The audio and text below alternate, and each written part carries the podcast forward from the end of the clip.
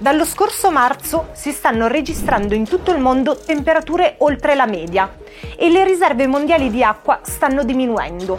Il calo registrato negli ultimi vent'anni è del 20% e anche l'Italia si sta prosciugando. Il nostro paese è il più ricco di risorse idriche nel bacino del Mediterraneo e i ghiacciai alpini sono la principale fonte delle nostre risorse idriche. Ma l'acqua inizia a scarseggiare, provocando molti disagi.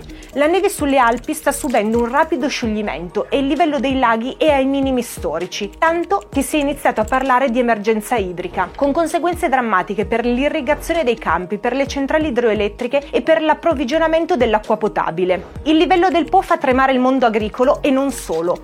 A giugno il fiume ha registrato il livello d'acqua più basso degli ultimi 70 anni, con una perdita in media di 7 cm al giorno. Il problema della siccità sta anche facendo riemergere tesori perduti sui fondali di fiumi e laghi. Le acque stanno restituendo reperti di ogni tipo, da imbarcazioni a edifici storici fino a fossili animali. Nel Vercellese, per esempio, il fiume Po ha riportato alla luce un ponte medievale. Non lontano, in provincia di Alessandria, il fiume ha restituito una casa in mattoni, sempre medievale, andata persa durante un'alluvione ottocentesca. Nella provincia di Reggio Emilia sono stati ritrovati relitti della Seconda Guerra Mondiale. Nella zona nota come l'isola degli internati, un drone ha ripreso due zattere lunghe 50 metri, capaci di trasportare fino a 5.000 quintali. Nel Mantovano la siccità ha riportato alla luce un carro armato e un'imbarcazione, abbandonati probabilmente dai nazisti durante la ritirata. La scoperta più sensazionale è stata quella del cranio di un antenato del cervo vissuto addirittura 100.000 anni fa, ma anche tutto l'arco alpino presenta questo tipo di sorprese. A causa dello scioglimento dei ghiacci sono stati ritrovati oggetti in fibra risalenti a quasi 6.000 anni fa.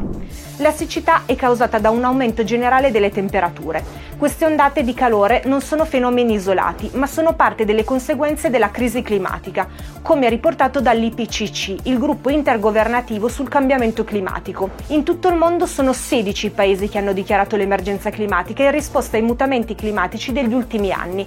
Tra questi c'è anche l'Italia. Le ondate di caldo stanno aumentando sia in durata che in frequenza ed è importante non sottovalutarle. Cosa possiamo fare però per proteggere le nostre risorse d'acqua? Il patrimonio idrico è un bene da preservare, tutelando i bacini idrografici e sensibilizzando all'uso consapevole della risorsa. Ma come? Attraverso il risparmio energetico, la tutela delle fonti dai ghiacciai alle sorgenti, la gestione di infrastrutture e trasporti, l'uso consapevole dell'acqua e la valorizzazizione del territorio. Dove il passato sta riaffiorando, è bene preservare il futuro. Tieniti aggiornato sulle notizie più importanti dall'Italia e dal mondo con la nostra app e sul nostro sito. Segui i nostri canali social per tanti contenuti esclusivi.